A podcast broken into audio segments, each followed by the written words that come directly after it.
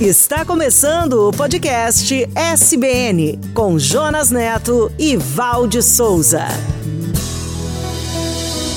Jesus, Jesus, Jesus, that man of Galilee. You're always doing good. You're always doing good.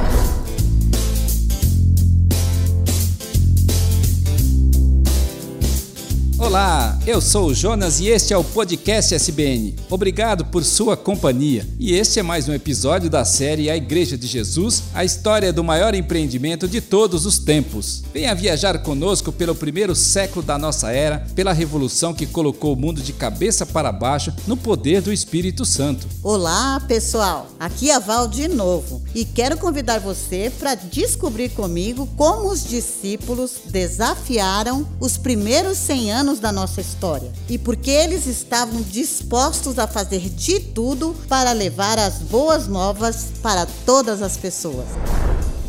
Venha nos conhecer no site podcast.soboasnovas.com.br, no youtube.com.br soboasnovas e nos tocadores de áudio, SoundCloud, Spotify, Apple e Google. Se você se conectar conosco, nós também vamos ter o privilégio de te conhecer. A Igreja de Jesus, até os confins da terra.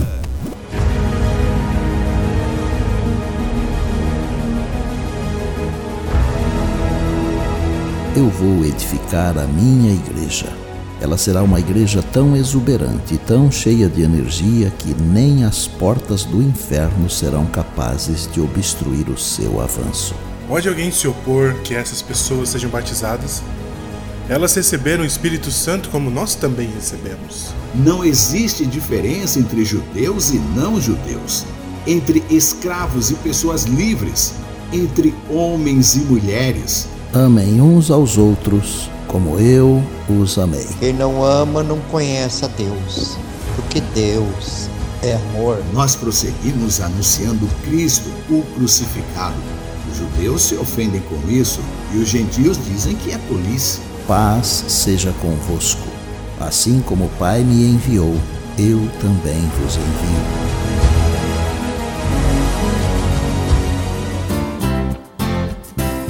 A Igreja de Jesus, o maior empreendimento de todos os tempos.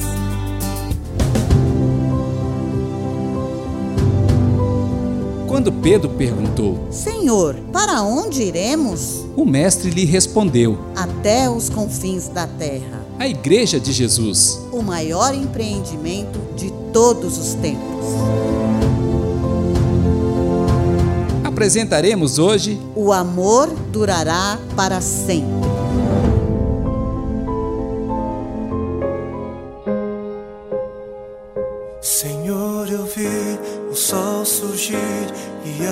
Acordar minha manhã.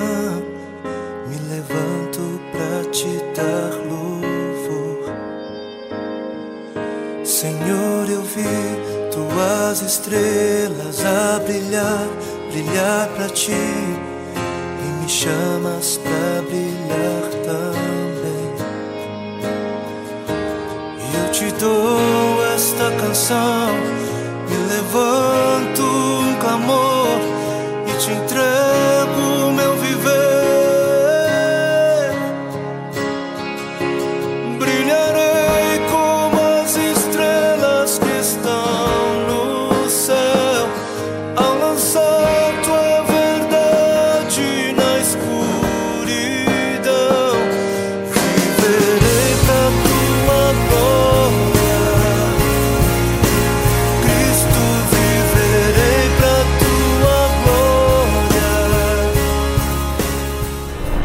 Igreja de Jesus, até os confins da terra.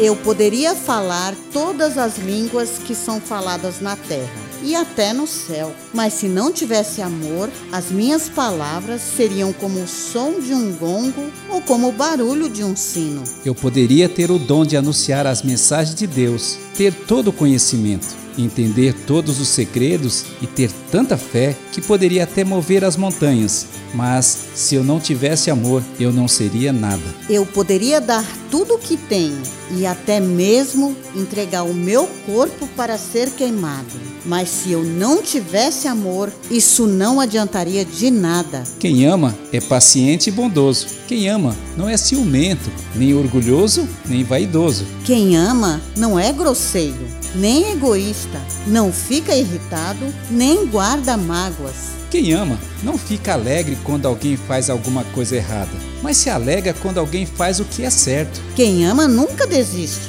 porém suporta tudo com fé, esperança e paciência. Existem muitas mensagens espirituais, porém um dia elas serão esquecidas. Existe o dom de falar em línguas estranhas, mas um dia vai passar e até o conhecimento também acabará. Mas o amor durará para sempre. O amor é eterno. Foi isto que Paulo escreveu em 1 Coríntios, no capítulo 13.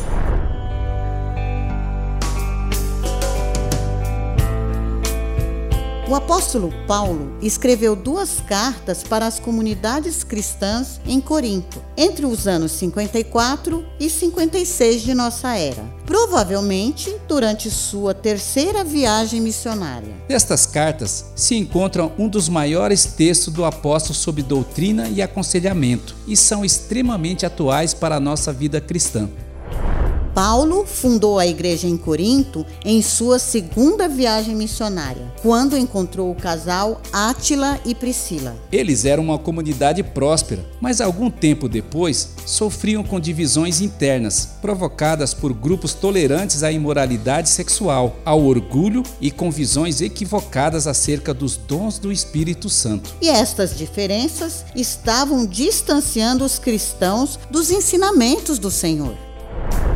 A cidade de Corinto era localizada no istmo entre a Grécia continental e o Peloponeso, na Acaia, e possuía conexões comerciais muito importantes entre a Itália, o Mediterrâneo e a Ásia. Era uma cidade muito rica, abrigava um templo para Vênus, a deusa do amor. E ali aconteciam jogos esportivos que atraíam muitos competidores, e havia também muita prostituição.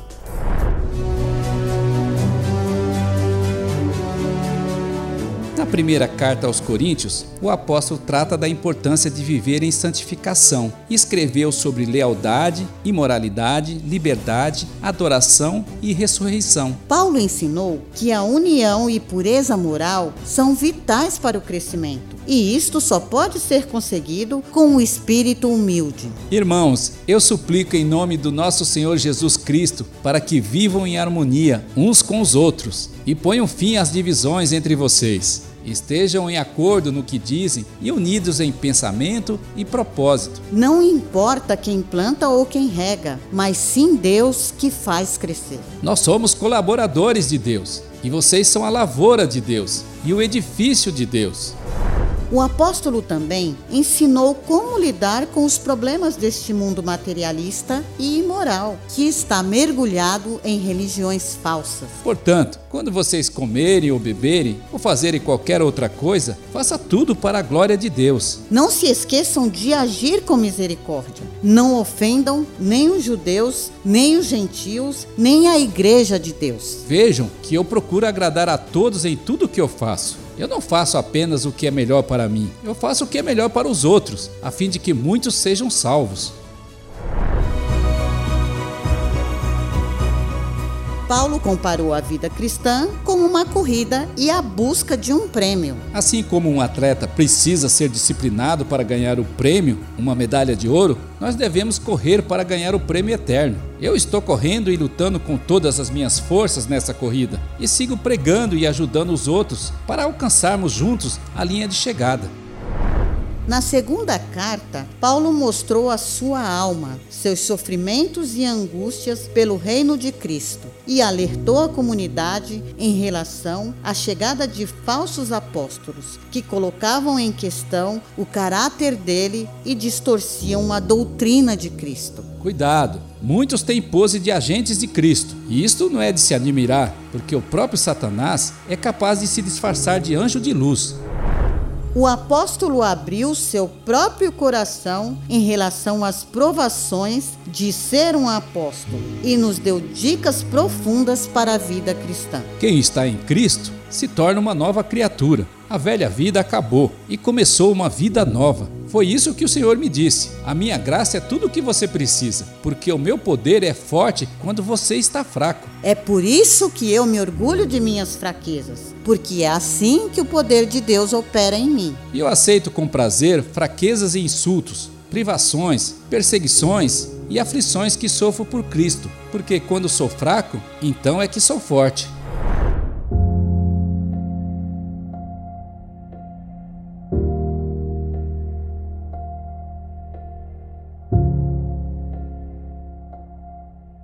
Paulo, por fim, foi preciso sobre o conhecimento de Cristo e sobre o tempo certo para a nossa salvação. Graças a Deus, porque unidos em Cristo, somos conduzidos para a vitória. E assim ele nos usa para levar as boas novas para todas as pessoas como um doce perfume. Por isso eu tenho certeza de uma coisa: agora é o tempo certo. Hoje é o dia da salvação. A primeira carta aos Coríntios compreende 16 capítulos e a segunda possui 13 capítulos. Possivelmente, o apóstolo tenha escrito outras epístolas aos Coríntios, especialmente uma denominada carta triste ou rígida, que infelizmente se perderam.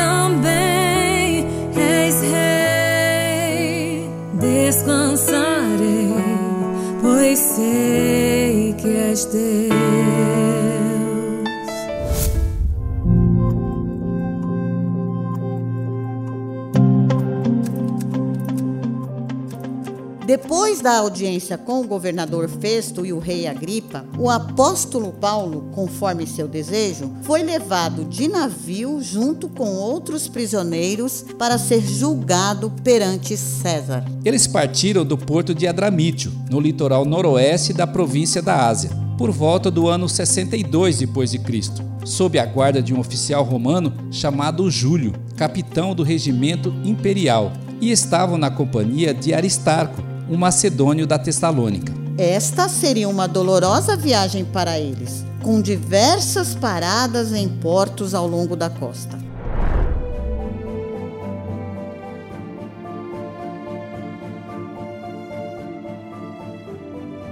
No dia seguinte, eles ancoraram em Sidom, e o oficial Júlio permitiu que Paulo desembarcasse para visitar amigos e recebesse ajuda deles. Em seguida, eles partiram costeando a ilha de Chipre para se protegerem dos ventos contrários. Depois foram por mar aberto até chegar ao litoral da Cilícia e da Panfilha. Quando aportaram em Mirra, na província de Lícia, o oficial conseguiu um navio egípcio de Alexandria, que estava de partida para a Itália para os levar.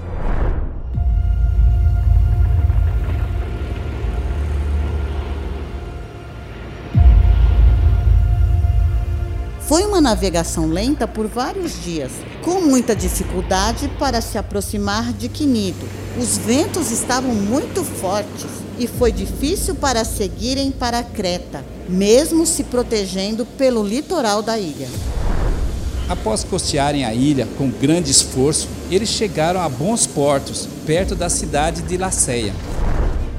Eles haviam perdido muito tempo nesta primeira parte da viagem e as condições climáticas se tornaram perigosas para a navegação. Porque se aproximava o fim do outono. E Paulo foi até os oficiais do navio e argumentou: Senhores, se prosseguirmos agora, teremos problemas. A única coisa que vejo adiante é um grande desastre. Com prejuízos para o navio, para a carga e perigo para nossas vidas. No entanto, o oficial encarregado dos prisioneiros não deu ouvidos a Paulo e seguiu as instruções do capitão e do proprietário do navio. Porque a maioria da tripulação desejava ir a Fenícia, que ficava um pouco mais adiante na costa de Creta. E em bons portos, onde eles estavam, era uma enseada aberta e desconfortável para passar o inverno.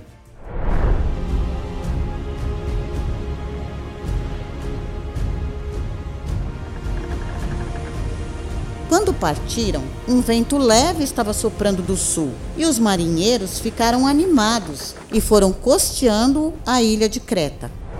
Mas de repente, o tempo mudou. Um vento nordeste com a força de um furacão soprou sobre a ilha e os empurrou para o mar aberto. A situação ficou crítica. Os marinheiros não conseguiram manobrar o navio para ficar de frente para o vento. E ele ficou sem controle e foi arrastado pela tempestade.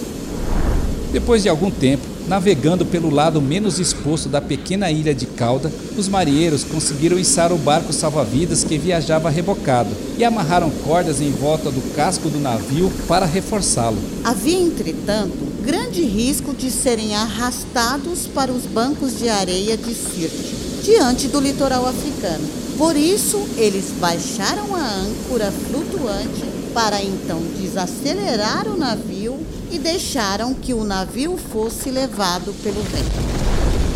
No dia seguinte, os ventos com força de um vendaval continuavam a castigar o navio e a tripulação começou a lançar a carga ao mar. E no terceiro dia, removeram até mesmo parte do equipamento do navio e lançaram fora. A tempestade ficou mais intensa e não dava trégua. O vento e as ondas batiam no barco sem piedade. Eles ficaram à deriva, sem ver o sol e as estrelas, e sem comida por vários dias, até perderem todas as esperanças. Então, Paulo, percebendo a tragédia que estava à sua volta, reuniu a tripulação e disse: Os senhores deveriam ter me ouvido em Creta e nos ter deixado em bons portos teríamos evitado toda essa provação e esses prejuízos. Conforme relatado no livro de Atos, capítulo 27.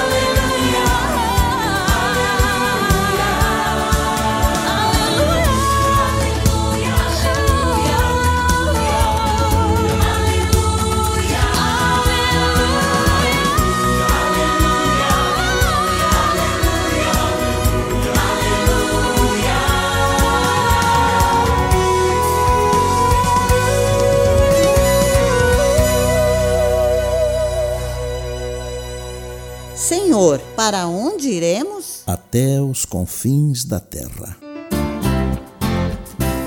A Igreja de Jesus, o maior empreendimento de todos os tempos.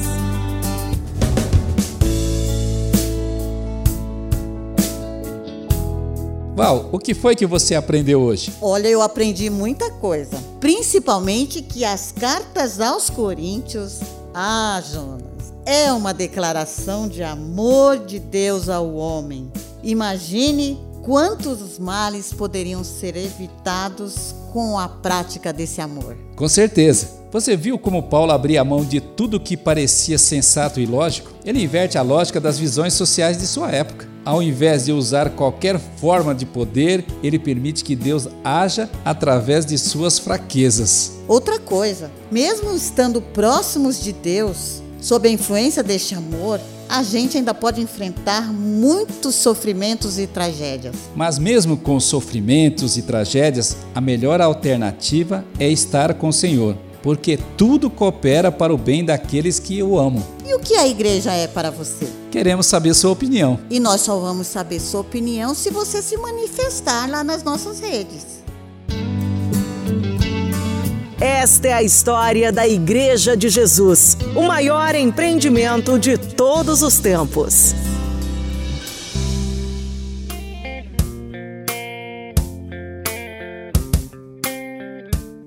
No próximo episódio, veremos Paulo em sua viagem a Roma durante um naufrágio próximo da ilha de Malta. E veremos também a grandeza de Paulo em sua carta ao amigo Filemão, intercedendo por seu escravo convertido. No próximo episódio, venha ver A Igreja de Jesus, até os confins da terra. até os confins da terra.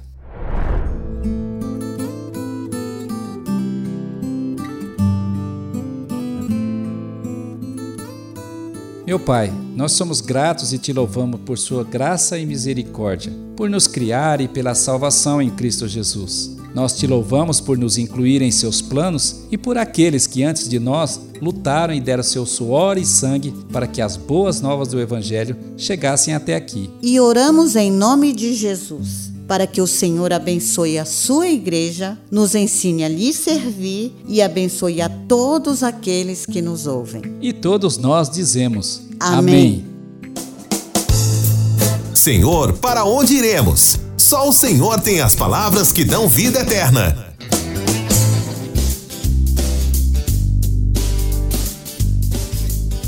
Quer apoiar o Ministério Só Boas Novas? Acesse www.soboasnovas.com.br e clique no botão doar. Você pode nos ajudar divulgando e compartilhando este e outros materiais do podcast SBN. Acesse no site podcast.soboasnovas.com.br, no youtube.com barra Novas e nos tocadores de áudios SoundCloud, Spotify, Apple e Google. Então já sabe, acesse, assine e comente em nossos canais e principalmente compartilhe com seus amigos. E com a sua família também.